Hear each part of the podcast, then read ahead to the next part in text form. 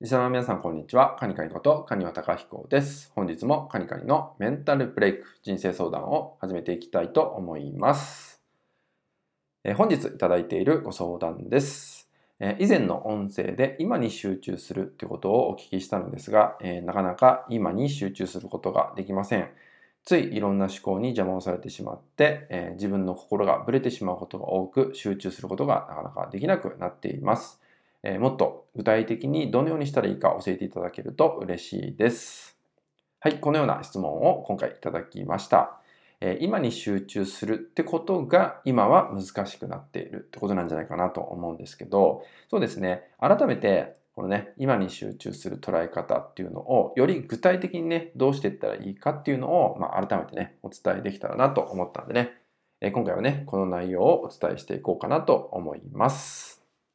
それはですね、目の前のことにどれだけ集中できているかってことを自分の中で、えー、理解していきましょうってことをね、えー、お伝えします。どんなことかっていうと、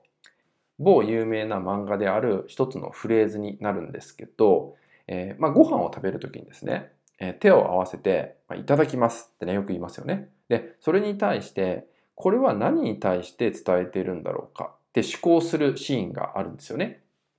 これは何に対して、ま感謝を表しているんだろうかといったような思考するシーンがあってここ本質的だなって思うんですよね。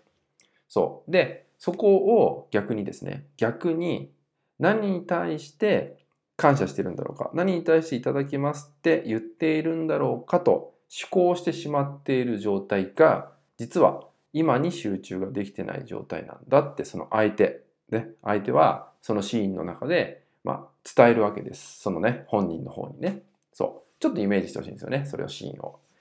これ何かっていうと、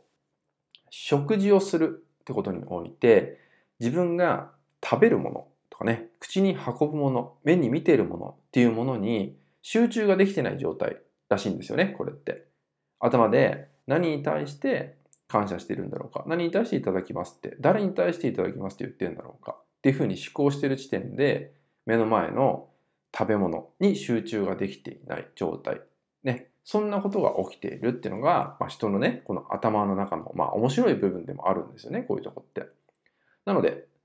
今に集中するトレーニングの一つとして、食事をするときに目の前にあるもの、それに対して、例えばね、お肉を食べるんだったら、そのお肉をね、えー、元々のそのお肉と素材となっている動物って言いますよね。それに対して、感謝することも一つでね、そこに集中するって一つです。お米だったらそれを作られている人とかね、でそれを口に運ぶ自分がいることとかね、そういう一つ一つのことに集中するってことが、まず今を見る、今を感じる、今を受け取るトレーニングになっていきますんで、そういうなんか一日ある当たり前のことの中から、まずね、向けていただけることで、